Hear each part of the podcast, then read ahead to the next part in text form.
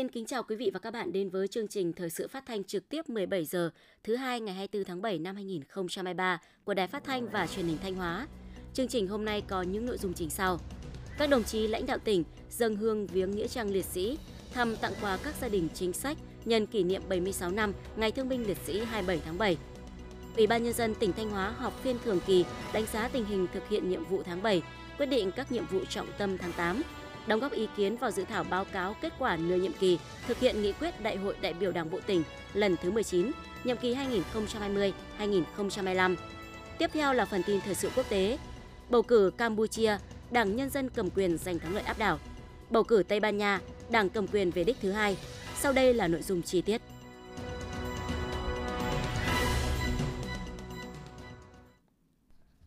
Thưa quý vị và các bạn, Nhân kỷ niệm 76 năm Ngày Thương binh Liệt sĩ, ngày 24 tháng 7, đoàn công tác của tỉnh do đồng chí Đỗ Trọng Hưng, Ủy viên Trung ương Đảng, Bí thư tỉnh ủy, Chủ tịch Hội đồng Nhân dân tỉnh làm trưởng đoàn đã đến dân hương viếng tượng đài liệt sĩ Đảo Mê, Nghĩa trang liệt sĩ thị xã Nghi Sơn và thăm hỏi tặng quà một số gia đình chính sách trên địa bàn thị xã. Tham gia đoàn có các đồng chí Ủy viên Ban Thường vụ tỉnh ủy, Đại tá Lê Văn Diện, Chỉ huy trưởng Bộ Chỉ huy Quân sự tỉnh, Nguyễn Tiến Hiệu, trưởng Ban Quản lý Khu Kinh tế Nghi Sơn và các khu công nghiệp Thanh Hóa, lãnh đạo các ban ngành, mặt trận Tổ quốc và các đoàn thể cấp tỉnh, lãnh đạo văn phòng tỉnh ủy và thị xã Nghi Sơn.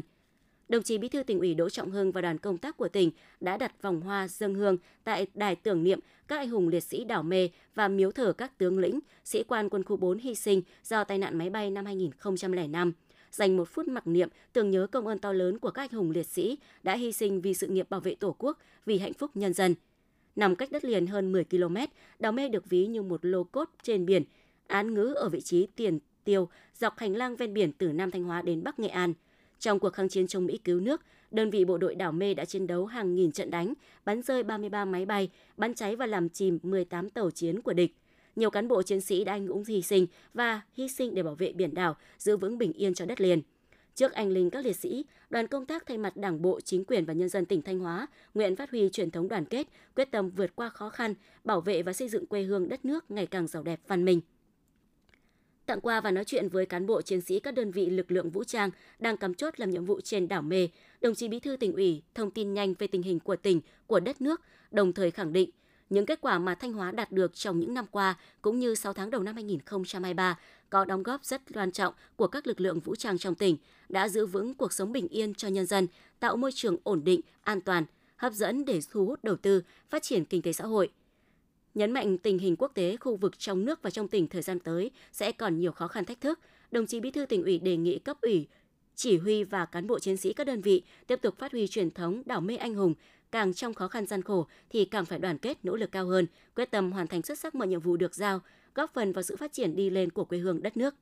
đồng chí Bí thư tỉnh ủy Đỗ Trọng Hưng và đoàn công tác đã đến đặt vòng hoa dân hương tại nghĩa trang liệt sĩ thị xã Nghi Sơn, bày tỏ lòng biết ơn vô hạn đối với các hùng liệt sĩ đã anh dũng chiến đấu và hy sinh vì độc lập của dân tộc, vì hạnh phúc của nhân dân. Đoàn cũng đã đến thăm hỏi tặng quà cụ bà Lê Thị Văn, 98 tuổi, là mẹ liệt sĩ, có con trai hy sinh trong kháng chiến chống Mỹ cứu nước thăm hỏi tặng quà gia đình ông Văn Huy Phơn, thương binh hạng 1 trên 4 và gia đình ông Cao Ngọc Chiến, bệnh binh cùng ở phường Ninh Hải, thị xã Nghi Sơn đồng chí Bí thư tỉnh ủy Đỗ Trọng Hưng ân cần thăm hỏi sức khỏe, điều kiện sinh hoạt của các gia đình, đồng thời nhắc nhở cấp ủy chính quyền, các ban ngành đoàn thể từ tỉnh đến cơ sở cùng toàn thể nhân dân tiếp tục quan tâm làm tốt công tác đền ơn đáp nghĩa, động viên chăm sóc các gia đình có công với cách mạng, các đối tượng chính sách, nhất là những trường hợp có hoàn cảnh khó khăn neo đơn. Đồng chí Bí thư tỉnh ủy nhấn mạnh, tháng 7 là tháng tri ân, cả xã hội cùng hướng về những thương bệnh binh, thân nhân liệt sĩ, bà mẹ Việt Nam anh hùng, gia đình có công với cách mạng, với nhiều hoạt động thiết thực mang ý nghĩa nhân văn sâu sắc. Tuy nhiên, đồng chí Bí thư tỉnh ủy lưu ý, việc chăm sóc phụng dưỡng người có công với cách mạng không chỉ được thực hiện trong tháng tri ân mà cần phải được quan tâm thực hiện thường xuyên, liên tục. Khi điều kiện kinh tế xã hội càng phát triển thì càng phải quan tâm làm tốt công tác đền ơn đáp nghĩa, chăm sóc người có công với cách mạng. Đây chính là đạo lý truyền thống uống nước nhớ nguồn của dân tộc Việt Nam. Nằm trong chuỗi các hoạt động tri ân nhân kỷ niệm 76 năm Ngày Thương binh Liệt sĩ, 27 tháng 7 năm 1947, 27 tháng 7 năm 2023. Ngày 24 tháng 7, đồng chí Lại Thế Nguyên, Phó Bí thư Thường trực tỉnh ủy, trường đoàn đại biểu Quốc hội tỉnh Thanh Hóa đã đến viếng nghĩa trang liệt sĩ và thăm tặng quà các gia đình chính sách tại huyện Thiệu Hóa. Đồng chí Phó Bí thư Thường trực tỉnh ủy Lại Thế Nguyên và các thành viên trong đoàn đã dâng hương tưởng nhớ công lao to lớn của Chủ tịch Hồ Chí Minh, anh hùng giải phóng dân tộc, người đã lãnh đạo Đảng và nhân dân ta chiến đấu và chiến thắng trong các cuộc kháng chiến chống giặc ngoại xâm, bảo vệ toàn vẹn lãnh thổ của Tổ quốc. Dâng hương dâng hoa và dành phút mặc niệm tưởng nhớ các anh hùng liệt sĩ đang yên nghỉ tại nghĩa trang liệt sĩ huyện Thiệu Hóa. Đồng chí Phó Bí thư Thường trực tỉnh ủy và các thành viên trong đoàn bày tỏ lòng biết ơn vô hạn đối với những người con ưu tú của dân tộc đã không tiếc máu xương, hy sinh trọn đời cho độc lập dân tộc và hạnh phúc của nhân dân. Trước anh linh các anh hùng liệt sĩ, tỉnh ủy, hội đồng nhân dân, ủy ban nhân dân, ủy ban mặt trận tổ quốc tỉnh Thanh Hóa và huyện Thiệu Hóa nguyện phát huy truyền thống cách mạng của quê hương, tiếp tục đoàn kết, khắc phục khó khăn, nỗ lực phấn đấu, thực hiện thắng lợi toàn diện các mục tiêu chỉ tiêu nhiệm vụ đã đề ra, xây dựng quê hương đất nước ngày càng giàu đẹp. Tiếp đó, đồng chí Phó Bí thư Thường trực tỉnh ủy Lại Thế Nguyên và đoàn công tác đã đến thăm nạn nhân chết độc hóa học Nguyễn Văn Lực và thương binh hạng 1 trên 4 Lê Văn Sơn ở xã Thiệu Long, ân cần hỏi thăm tình hình sức khỏe, đời sống của các thương binh, bệnh binh. Đồng chí chia sẻ với những khó khăn trong cuộc sống do di chứng của chiến tranh mà các bác các anh đang gặp phải, đồng thời động viên các bác các anh cố gắng rèn luyện, nâng cao sức khỏe, sống vui vẻ để làm chỗ dựa tinh thần cho con cháu. Đồng chí cũng đề nghị các cấp ủy đảng, chính quyền và các đoàn thể huyện Thiệu Hóa tiếp tục quan tâm chăm sóc, nâng cao đời sống vật chất và tinh thần cho các gia đình chính sách, người có công với cách mạng trên địa bàn. Sáng 24 tháng 7, đồng chí Trần Văn Hải, Ủy viên Ban Thường vụ tỉnh ủy, Bí thư Đảng ủy khối cơ quan và doanh nghiệp tỉnh dẫn đầu đoàn công tác của tỉnh đã đến dân hoa dân hương, viếng nghĩa trang liệt sĩ và thăm tặng quà gia đình thương binh, thân nhân liệt sĩ trên địa bàn huyện Vĩnh Lộc. Tại nghĩa trang liệt sĩ huyện Vĩnh Lộc, Bí thư Đảng ủy khối cơ quan và doanh nghiệp tỉnh Trần Văn Hải cùng các thành viên trong đoàn đã thành kính dâng hoa dâng hương, dành một phút mặt niệm, bày tỏ lòng tri ân và tưởng nhớ các anh hùng liệt sĩ đã anh dũng hy sinh vì sự nghiệp giải phóng dân tộc, thống nhất đất nước. Trước anh linh các anh hùng liệt sĩ, đồng chí Bí thư Đảng ủy khối cơ quan và doanh nghiệp tỉnh và các thành viên trong đoàn đã thể hiện quyết tâm đoàn kết một lòng, phát huy truyền thống cách mạng của quê hương, vượt qua mọi khó khăn, thi đua thực hiện thắng lợi nhiệm vụ phát triển kinh tế xã hội, xây dựng quê hương ngày càng giàu đẹp, xứng đáng với sự hy sinh của các anh hùng liệt sĩ. Tiếp đó, đồng chí Bí thư Đảng ủy khối cơ quan và doanh nghiệp tỉnh cùng các thành viên trong đoàn đã đến thăm tặng quà gia đình bà Trương Thị Dùng, thương binh 81% ở xã Vĩnh Quang, thân nhân mẹ liệt sĩ Nguyễn Thị Vơn ở xã Vĩnh Tiến và ông Lê Văn Hành, thương binh 4 trên 4 ở xã Vĩnh Phúc. Đồng chí Bí thư Đảng ủy khối cơ quan và doanh nghiệp tỉnh bày tỏ lòng biết ơn sâu sắc trước những cống hiến của các thương binh, gia đình thân nhân liệt sĩ cho sự nghiệp đấu tranh giành độc lập của dân tộc. Đồng thời mong muốn các thương binh, thân nhân liệt sĩ tiếp tục phát huy truyền thống cách mạng, nêu gương sáng và động viên con cháu tích cực tham gia các phong trào thi đua yêu nước, góp phần xây dựng quê hương ngày càng phát triển. Sáng ngày 24 tháng 7, đồng chí Nguyễn Quang Hải, Phó Chủ tịch Hội đồng Nhân dân tỉnh, đã đến dân hoa dân hương tại di tích địa điểm lịch sử và thắng cảnh rừng thông, thăm hỏi tặng quà các gia đình chính sách tại huyện Đông Sơn. Tham gia đoàn công tác có đại diện Sở Lao động Thương binh Xã hội, lãnh đạo huyện Đông Sơn. Trong không khí trang nghiêm thành kính, đồng chí Nguyễn Quang Hải, Phó Chủ tịch Hội đồng Nhân dân tỉnh và các đồng chí trong đoàn công tác đã kính cẩn dân hoa, dân hương, dành phút mặc niệm, bày tỏ lòng thành kính, biết ơn vô hạn trước anh linh Chủ tịch Hồ Chí Minh vì lãnh tụ kính yêu, người anh hùng giải phóng dân tộc, danh nhân văn hóa thế giới, người sáng lập và rèn luyện Đảng Cộng sản Việt Nam. Đồng thời tưởng nhớ công lao các anh hùng liệt sĩ đã anh dũng hy sinh vì độc lập tự do của dân tộc. Tiếp đó, đồng chí Phó Chủ tịch Hội đồng Nhân dân tỉnh cùng đoàn công tác đã đến thăm, tặng quà gia đình thương binh 1 trên 4 Lê Văn Dậy và bà Nguyễn Tị Nhược, vợ liệt sĩ tại xã Đông Thịnh, huyện Đông Sơn. Tại những nơi đến thăm, đồng chí Phó Chủ tịch Hội đồng Nhân dân tỉnh bày tỏ lòng biết ơn sâu sắc đến các gia đình chính sách, người có công –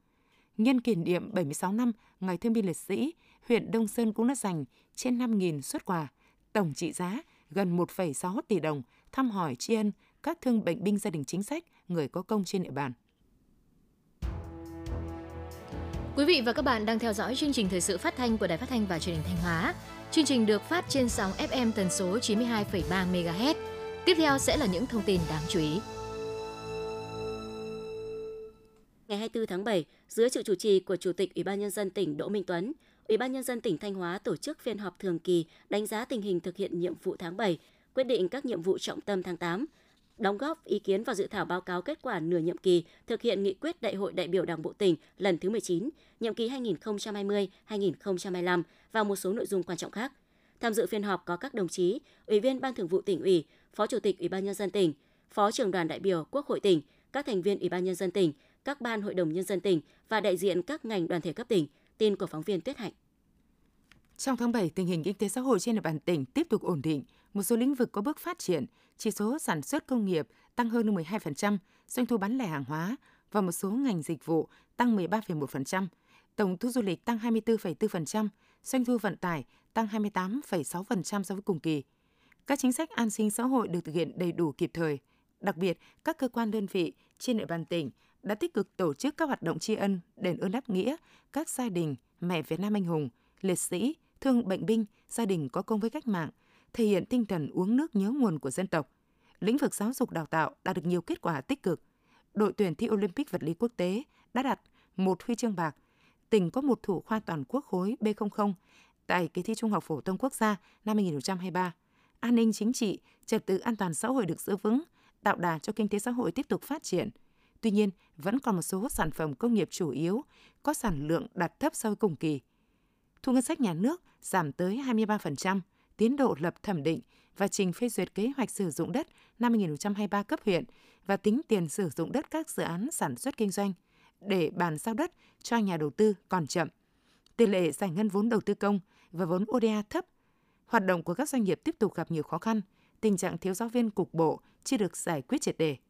Ghi nhận những nỗ lực cố gắng của các ngành, địa phương trong việc giữ ổn định tốc độ phát triển kinh tế và tình hình an ninh trật tự. Song, Chủ tịch Ủy ban dân tỉnh Thanh Hóa cũng thẳng thắn khẳng định những hạn chế được chỉ ra là những nút thắt tồn tại đã lâu, đến nay chưa có giải pháp thực sự hiệu quả, tạo chuyển biến rõ nét. Trong khi đó, tháng 8 là tháng cao điểm của bão lũ với những yếu tố bất thường, khó dự đoán, khiến tình hình phát triển kinh tế xã hội sẽ tiếp tục đối mặt với nhiều khó khăn thách thức. Do đó, bên cạnh việc chủ động các phương án phòng chống thiên tai, tìm kiếm cứu nạn, các địa phương, các ngành chức năng cần tiếp tục phát huy tinh thần đoàn kết, vừa siết chặt kỷ luật kỷ cương, vừa động viên, chia sẻ kịp thời với đội ngũ cán bộ, phấn đấu hoàn thành nhiệm vụ với tinh thần vì nhân dân phục vụ, không né tránh, đùn đầy trách nhiệm. Chủ tịch Ủy ban dân tỉnh nhấn mạnh, tinh thần chung của tỉnh ủy, Hội đồng Nhân dân, Ủy ban dân tỉnh là không điều chỉnh chỉ tiêu mục tiêu mà điều chỉnh bổ sung hệ thống giải pháp điều hành. Do vậy, từ nay đến cuối năm, các đơn vị địa phương cần tập trung thực hiện nhiệm vụ có trọng tâm trọng điểm, bám sát các chỉ đạo của Chính phủ, Thủ tướng Chính phủ, Ban chấp hành Đảng Bộ tỉnh và các kết luận tại kỳ họp Hội đồng Nhân dân tỉnh, kết luận lĩnh vực chuyên ngành như thanh tra kiểm toán, đồng thời xây dựng kế hoạch khắc phục hạn chế yếu kém trên cơ sở quy trách nhiệm cụ thể đến từng cá nhân, lập thời hạn để giải quyết triệt đề.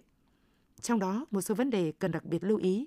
là thực hiện quy hoạch điện 8, quy hoạch phát triển điện lực quốc gia thời kỳ 2021-2030,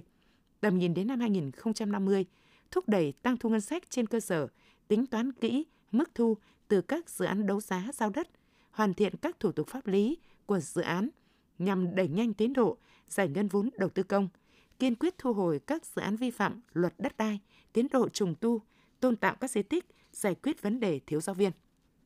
Phiên họp cũng đã tập trung cho ý kiến vào báo cáo sơ kết giữa nhiệm kỳ thực hiện nghị quyết Đại hội đại biểu Đảng bộ tỉnh lần thứ 19, nhiệm kỳ 2020-2025. Các đại biểu thống nhất cao với kết cấu báo cáo gồm hai phần, tình hình kết quả giữa nhiệm kỳ thực hiện nghị quyết Đại hội Đảng bộ tỉnh và nhiệm vụ giải pháp thực hiện nghị quyết trong thời gian tới, kèm các phụ lục thống kê chi tiết các kết quả đã đạt được, có so sánh đối chiếu với mục tiêu mà nghị quyết đã đề ra trong cả nhiệm kỳ. Báo cáo cũng đảm bảo tính khoa học rõ ràng, thống kê kết quả trên từng lĩnh vực cụ thể, bám sát các chương trình trọng tâm, khâu đột phá mà Đảng bộ tỉnh đã đề ra. Các đại biểu cho rằng báo cáo nên dành thêm thời lượng xứng đáng nhằm đánh giá sâu kỹ các hạn chế yếu kém còn tồn tại, từ đó vạch ra hệ thống giải pháp khắc phục.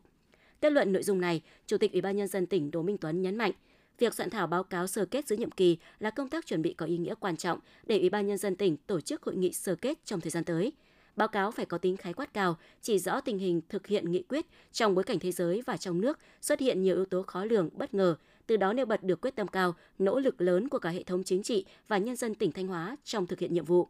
Để có được các giải pháp khả thi nhằm hoàn thành mục tiêu rất cao trong hai năm còn lại của nhiệm kỳ, báo cáo phải đánh giá thật sự khách quan, thực chất kết quả đạt được cũng như những hạn chế yếu kém, nguyên nhân và bài học kinh nghiệm. Trên cơ sở đó, Chủ tịch Ủy ban nhân dân tỉnh yêu cầu các đại biểu tiếp tục nghiên cứu bổ sung nội dung báo cáo, Sở Kế hoạch và Đầu tư tiếp thu tối đa các ý kiến góp ý, hoàn chỉnh báo cáo và trình Ủy ban nhân dân tỉnh trong đầu tháng 8 tới.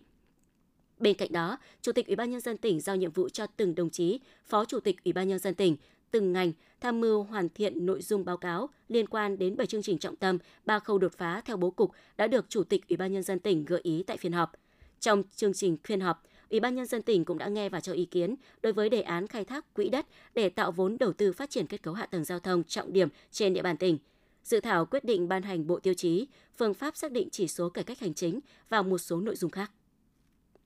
Thực hiện chủ trương chuyển đổi cơ cấu cây trồng, nâng cao giá trị kinh tế trên cùng đơn vị diện tích, huyện Như Xuân đã triển khai xây dựng hàng chục mô hình sản xuất mới, từng bước mang lại hiệu quả, giúp tăng thu nhập, cải thiện đời sống nông dân, thúc đẩy phát triển nông nghiệp bền vững. Bám sát chủ trương của huyện trong thực hiện chuyển đổi cơ cấu cây trồng, từng bước tái cơ cấu ngành nông nghiệp, huyện miền núi Như Xuân đã đầu tư hàng tỷ đồng nhằm triển khai các hoạt động khuyến nông trên địa bàn. Huyện Như Xuân đã xây dựng được hàng chục điểm trình diễn trồng trọt, chăn nuôi với sự tham gia của hàng trăm hộ nông dân, chủ yếu tập trung vào việc chuyển dịch cơ cấu cây trồng, vật nuôi, xây dựng các mô hình điểm về trang trại gia trại, chăn nuôi an toàn sinh học, trồng rau an toàn. Từ năm 2019 đến nay, huyện Như Xuân đã thực hiện được 130 mô hình sản xuất nông nghiệp ở 14 trên 18 xã, thị trấn. Các mô hình điểm triển khai đều giúp thu nhập của các hộ nông dân tăng từ 12 đến 15% so với sản xuất đại trà và hiện đang được nhân rộng trên địa bàn. Trong đó, mô hình lúa bón phân viên nén dưới sâu góp phần tăng năng suất lúa từ 10 đến 20% và hiệu quả kinh tế trên mỗi hecta cũng được nâng lên khoảng 15 triệu đồng. Mô hình trồng thanh long ruột đỏ cho thu nhập cao hơn gấp từ 2 đến 3 lần so với các cây trồng khác. Nhìn chung, các mô hình phát triển sản xuất nông nghiệp đã và đang phát huy hiệu quả cao trong sản xuất kinh doanh, tạo việc làm và nâng cao thu nhập cho nông dân, góp phần thực hiện hiệu quả chương trình xây dựng nông thôn mới. Để chăn nuôi phát triển bền vững, huyện Thạch Thành đã chỉ đạo các xã thị trấn thực hiện tích tụ tập trung đất đai, chuyển đổi một phần đất sản xuất nông nghiệp hiệu quả kinh tế thấp nhằm tạo quỹ đất, phát triển trang trại tập trung quy mô lớn và trồng cỏ ngô sinh khối kết hợp với công nghệ chế biến thức ăn thô xanh hỗn hợp để phát triển chăn nuôi đồng thời khuyến khích chăn nuôi theo hướng an toàn sinh học, áp dụng các biện pháp xử lý chất thải như làm bể sục khí, xây dựng hầm bioga, sử dụng chế phẩm sinh học, góp phần hạn chế ô nhiễm môi trường trong chăn nuôi. Xác định công tác phòng chống dịch bệnh là giải pháp quan trọng để phát triển chăn nuôi bền vững, huyện Thạch Thành đã thành lập ban chỉ đạo phòng chống dịch gia súc gia cầm với mục tiêu kịp thời phát hiện dịch bệnh, khống chế và bao vây dịch khi còn ở diện nhỏ hẹp, tuyệt đối không để dịch bệnh lây lan. Hàng năm, huyện chú trọng tổ chức các lớp tập huấn, hướng dẫn cho người dân xây dựng chuồng trại, xây dựng hệ thống thu gom và xử lý chất thải nhằm bảo đảm vệ sinh môi trường trong chăn nuôi. Để ứng phó với các loại dịch bệnh trên đàn gia súc gia cầm, nhất là ngăn chặn việc tái nhiễm dịch tả lợn châu Phi vào địa bàn, những tháng đầu năm 2023, huyện đã cấp cho các xã thị trấn 1.825 lít hóa chất để phun tiêu độc khử trùng khu vực chăn nuôi chuồng trại, đường làng ngõ xóm, bãi chăn thả, chú trọng tổ chức thực hiện công tác tiêm phòng vaccine đúng kế hoạch. Công tác quản lý vận chuyển giết mổ kinh doanh thịt gia súc gia cầm cũng được huyện thực hiện nghiêm túc.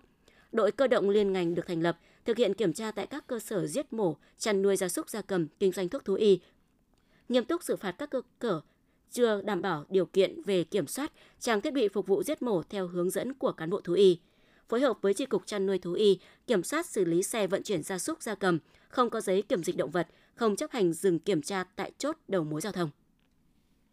Thực hiện chương trình mục tiêu quốc gia về xây dựng nông thôn mới, cấp ủy chính quyền huyện Hậu Lộc đã triển khai nhiều giải pháp đồng bộ, cả hệ thống chính trị vào cuộc, huy động mọi nguồn lực, phấn đấu đến cuối năm 2023 đạt huyện chuẩn nông thôn mới. Tính đến tháng 7 năm 2023, toàn huyện có 21 trên 21 xã đạt chuẩn nông thôn mới, 3 xã đạt chuẩn nông thôn mới nâng cao, 111 trên 132 thôn đạt chuẩn nông thôn mới, đạt 84,09%. Có 14 thôn đạt chuẩn nông thôn mới kiểu mẫu, đạt 10,06%. Thu nhập bình quân đầu người năm 2022 đạt 56,25 triệu đồng. Tỷ lệ người dân tham gia bảo hiểm y tế đạt 91,34%. Tỷ lệ hộ sử dụng nước sạch đạt 85,86%. Đến nay toàn huyện có 12 sản phẩm ô cốp, trong đó có 2 sản phẩm 4 sao, 10 sản phẩm 3 sao. Nhờ gắn phát triển sản xuất, nâng cao đời sống người dân với xây dựng nông thôn mới đã góp phần thúc đẩy xóa đói giảm nghèo trên địa bàn. Đời sống vật chất tinh thần của người dân được cải thiện rõ nét. Qua kết quả giả soát Bộ Tiêu chí huyện nông thôn mới giai đoạn 2021-2025, đến nay 100% số xã, 21 xã trên địa bàn huyện đạt chuẩn nông thôn mới. Trong đó, xã được công nhận xã đạt chuẩn nông thôn mới theo Bộ Tiêu chí giai đoạn 2021-2025 có 3 xã. xã được công nhận xã đạt chuẩn nông thôn mới theo Bộ Tiêu chí giai đoạn 2016-2020 có 18 xã. Tổng số tiêu chí nông thôn mới toàn huyện đạt 361 tiêu chí, bình quân đạt 17,2 tiêu chí một xã. Đến nay, huyện đã hoàn thành 7 trên 9 tiêu chí nông thôn mới. Thống kê từ Sở Lao động Thương binh và Xã hội, từ năm 2021 đến nay, công tác giải quyết việc làm gắn với nâng cao thu nhập cho người lao động luôn được chính quyền các địa phương quan tâm thực hiện, lồng ghép với các chương trình phát triển kinh tế xã hội mang lại hiệu quả tích cực. Giai đoạn 2021-2023, toàn tỉnh ước tạo việc làm cho trên 185.000 lao động, đạt 64,9% kế hoạch giai đoạn 2020-2025 và bằng 56,06% so với giai đoạn 2016-2020. Bình quân mỗi năm, toàn tỉnh tạo việc làm mới cho gần 61.700 lao động, vượt mục tiêu kế hoạch đề ra. Qua đó góp phần giảm tỷ lệ thất nghiệp ở khu vực thành thị từ 3,1% xuống còn 2,8%, giảm tỷ lệ thiếu việc làm ở khu vực nông thôn từ 6,1% xuống còn 5,8%, đạt mục tiêu kế hoạch đề ra. Trong những năm qua, công tác đào tạo nghề, giải quyết việc làm đã được huyện Quan Hóa quan tâm thực hiện và có đây là một trong những giải pháp nâng cao thu nhập, ổn định đời sống cho người dân –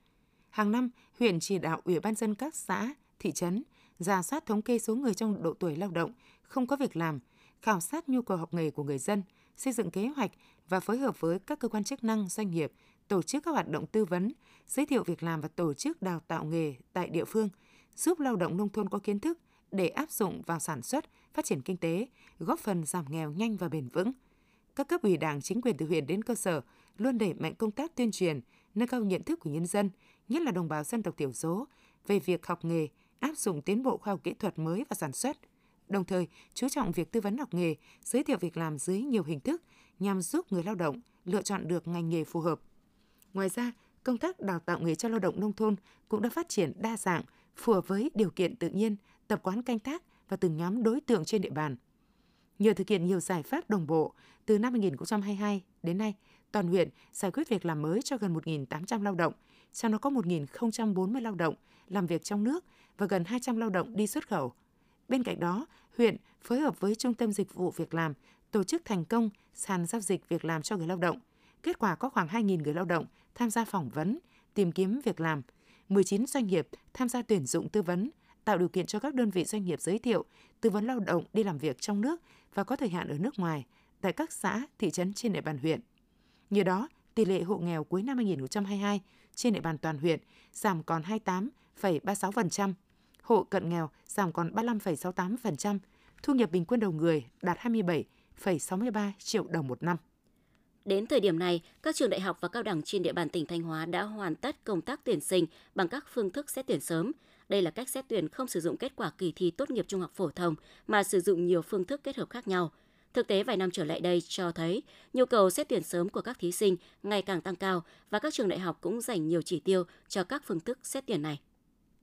Năm học 2023-2024, trường Đại học Hồng Đức tổ chức tuyển sinh theo 6 phương thức thì có tới 5 phương thức xét tuyển sớm gồm sử dụng kết quả thi tốt nghiệp trung học phổ thông năm 2021 hoặc 2022, sử dụng kết quả học tập ở trung học phổ thông, tuyển thẳng theo quy chế tuyển sinh của trường, xét tuyển học sinh có chứng chỉ IELTS từ 5.0 hoặc TOEFL từ 60 điểm trở lên và sử dụng kết quả thi đánh giá năng lực hoặc đánh giá tư duy. Trong đó, phương thức xét tuyển sớm sử dụng kết quả học tập ở các cấp trung học phổ thông được nhà trường dành nhiều chỉ tiêu nhất với từ 40 đến 50% chỉ tiêu cho mỗi ngành. Phó giáo sư tiến sĩ Đậu Bá Thìn, Phó Hiệu trưởng Trường Đại học Hồng Đức, Thanh Hóa nói. Và cho đến thời điểm này thì nhà trường đã công bố mức điểm trúng tuyển và dự kiến có gần 1.000 thí sinh trúng tuyển theo phương thức xét tuyển sớm để cho các bạn đăng ký trên hệ thống xét tuyển chung của Bộ Giáo dục Đào tạo. Thì trong những năm qua, chất lượng tuyển sinh về các phương thức xét tuyển sớm được tăng lên. Dựa trên những cái kết quả đó thì nhà trường đã tuyển đủ các chỉ tiêu và chúng tôi dự kiến trong năm 2023 này thì sẽ thực hiện tuyển đủ các cái chỉ tiêu mà đã được Bộ Giáo dục Đào tạo, Ủy ban nhân dân tỉnh giao nhiệm vụ đào tạo. Các phương thức xét tuyển sớm thường không áp lực nhiều về thi cử hay tốn thời gian công sức nên thu hút nhiều sự quan tâm từ phụ huynh và thí sinh. Nhiều trường đại học cao đẳng đánh giá xét tuyển kết hợp, xét tuyển có điều kiện đã giúp công tác tuyển sinh thuận lợi hơn. Tuy nhiên, bản thân thí sinh mới là đối tượng hưởng lợi nhiều nhất khi quá trình xét tuyển toàn diện với nhiều tiêu chí chứ không gói gọn trong một kỳ thi. Phó giáo sư tiến sĩ Nguyễn Thị Thục, Phó Hiệu trưởng Trường Đại học Văn hóa Thể thao và Du lịch Thanh Hóa cho biết. Cái phương thức ờ, xét trúng tuyển sớm là một trong những cái điều kiện mà tôi cho rằng nó rất hết sức quan trọng vì tạo ra một cái tâm thế cho thí sinh, một cái sự yên tâm rằng là mình đã đủ điều kiện ờ, trúng tuyển vào một trường đại học hoặc một ngành nghề nào đó mà thí sinh mong muốn. Và vấn đề thứ hai nữa là cái phương thức xét trúng tuyển sớm cũng tạo điều kiện cho thí sinh có nhiều thời gian hơn trong cái việc lựa chọn các cái ngành nghề mà thí sinh mong muốn. Thạc sĩ Hoàng Linh, Phó Hiệu trưởng Trường Cao đẳng Y tế Thanh Hóa cho biết thêm. Cái phương thức xét tuyển như vậy thì rất thuận lợi cho nhà trường trong vấn đề chủ động và giữa à, để cho phù hợp giữa các ngành nghề đào tạo của nhà trường. Đồng thời cũng thuận lợi cho thí sinh à, trong việc à, lựa chọn các ngành nghề để đăng ký xét tuyển trước khi tham gia học tại trường bởi vì các thí sinh có nhiều thời gian hơn, nhiều cơ hội hơn trong việc tìm lựa chọn cũng như là nộp hồ sơ xét tuyển đối với nhà trường. Cánh cửa vào đại học hiện rất rộng mở với nhiều sự lựa chọn. Các em học sinh cần có lựa chọn phù hợp để phát huy tối đa năng lực học tập của bản thân, từ đó lựa chọn được ngành nghề thích hợp trong tương lai. Bộ Giáo dục và Đào tạo lưu ý, nếu thí sinh tham gia xét tuyển sớm và trúng tuyển có điều kiện ở một số trường đại học thì vẫn cần đăng ký nguyện vọng một cách chính thức trên hệ thống của Bộ. Đồng thời, các em phải luôn cập nhật thông tin và yêu cầu xét tuyển từ các trường để tránh sai sót không đáng có, dẫn đến bỏ lỡ cơ hội trúng tuyển và nhập học. Nhân kỷ niệm 76 năm Ngày Thương binh Liệt sĩ, vừa qua Ban trị sự Giáo hội Phật giáo tỉnh Thanh Hóa cùng tín đồ tăng ni Phật tử đã thăm hỏi động viên, trao quà cho các gia đình chính sách trên địa bàn thành phố Thanh Hóa. Ban trị sự Giáo hội Phật giáo tỉnh Thanh Hóa cùng tín đồ tăng ni Phật tử đã trao tặng 40 xuất quà bằng tiền mặt cho 40 gia đình liệt sĩ và thân nhân các liệt sĩ tại phường Đông Cương và xã Đông Lĩnh, thành phố Thanh Hóa. Đại diện Ban trị sự Giáo hội Phật giáo tỉnh bày tỏ lòng tri ân và gửi lời hỏi thăm, chúc sức khỏe đến các thân nhân, gia đình thương binh liệt sĩ, đồng thời mong các gia đình tiếp tục phát huy phẩm chất cách mạng, luôn là tấm gương sáng để con cháu noi theo, góp phần xây dựng quê hương ngày càng phát triển. Sáng ngày 24 tháng 7, Ngân hàng Nông nghiệp và Phát triển Nông thôn Thanh Hóa đã đến thăm tặng quà cho các thương binh, bệnh binh, nạn nhân chất độc da cam dioxin tại Trung tâm chăm sóc nuôi dưỡng người có công Thanh Hóa. Hiện nay, Trung tâm chăm sóc nuôi dưỡng người có công Thanh Hóa đang chăm sóc nuôi dưỡng, phục hồi chức năng cho 325 thương binh, bệnh binh, thân nhân người có công và các đối tượng bị nhiễm chất độc da cam dioxin có hoàn cảnh khó khăn. Nhân ngày Thương binh Liệt sĩ 27 tháng 7, Ngân hàng Nông nghiệp và Phát triển Nông thôn Thanh Hóa đã trao tặng quà và 35 triệu đồng cho các đối tượng tại trung tâm. Đây là sự quan tâm động viên và tri ân sâu sắc đối với các nạn nhân chất độc da cam dioxin, thương binh, bệnh binh đã cống hiến cho độc lập tự do của Tổ quốc. Sáng 24 tháng 7, tại tỉnh Thừa Thiên Huế, Trung ương Hội Liên hiệp Phụ nữ Việt Nam tổ chức chung kết hội thi tìm hiểu luật phòng chống bạo lực gia đình năm 2022, khu vực miền Trung Tây Nguyên. Luật phòng chống bạo lực gia đình năm 2022 được Quốc hội khóa 15 thông qua ngày 14 tháng 11 năm 2022. Luật có hiệu lực thi hành từ ngày 1 tháng 7 năm 2023 và thay thế luật phòng chống bạo lực gia đình năm 2007. Thông qua 3 phần thi, chào hỏi, xử lý tình huống và tiểu phẩm tìm hiểu về luật phòng chống bạo lực gia đình, các đội đã thể hiện được những hiểu biết về luật phòng chống bạo lực gia đình, đồng thời truyền đi những thông điệp ý nghĩa. Kết thúc hội thi, ban tổ chức đã trao giải nhất cho Hội Liên hiệp Phụ nữ tỉnh Thanh Hóa, trao hai giải nhì, ba giải ba, hai giải chuyên đề cho các đội tham gia hội thi.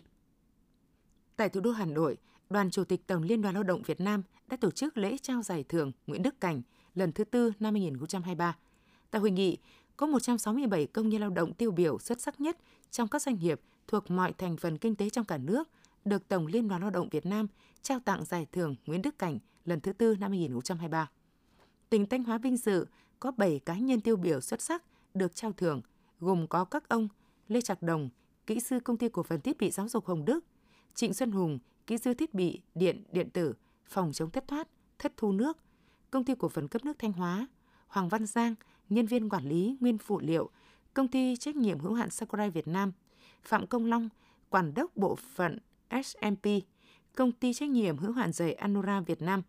Viên Hữu Thái, tổ trưởng tổ xeo giấy, phân xưởng sản xuất, công ty cổ phần giấy Lam Sơn Thanh Hóa, Nguyễn Thanh Đồng, kỹ sư công nghệ thực phẩm, công ty cổ phần mỹ đường Lam Sơn, Lê Ngọc Ninh, tổ trưởng tổ sản xuất tổ lò hơi, nhà máy đường 2, công ty cổ phần mỹ đường Lam Sơn. Giải thưởng Nguyễn Đức Cảnh là hình thức tôn vinh dành riêng cho người lao động trực tiếp sản xuất có nhiều sáng kiến sáng tạo, thành tích nổi bật trong phong trào thi đua lao động giỏi, lao động sáng tạo của tổ chức công đoàn, được tổ chức 5 năm một lần vào thời điểm trước khi diễn ra Đại hội Công đoàn Việt Nam. Những thông tin vừa rồi cũng đã kết thúc phần tin thời sự trong tỉnh. Tiếp ngay sau đây là phần tin thời sự quốc tế.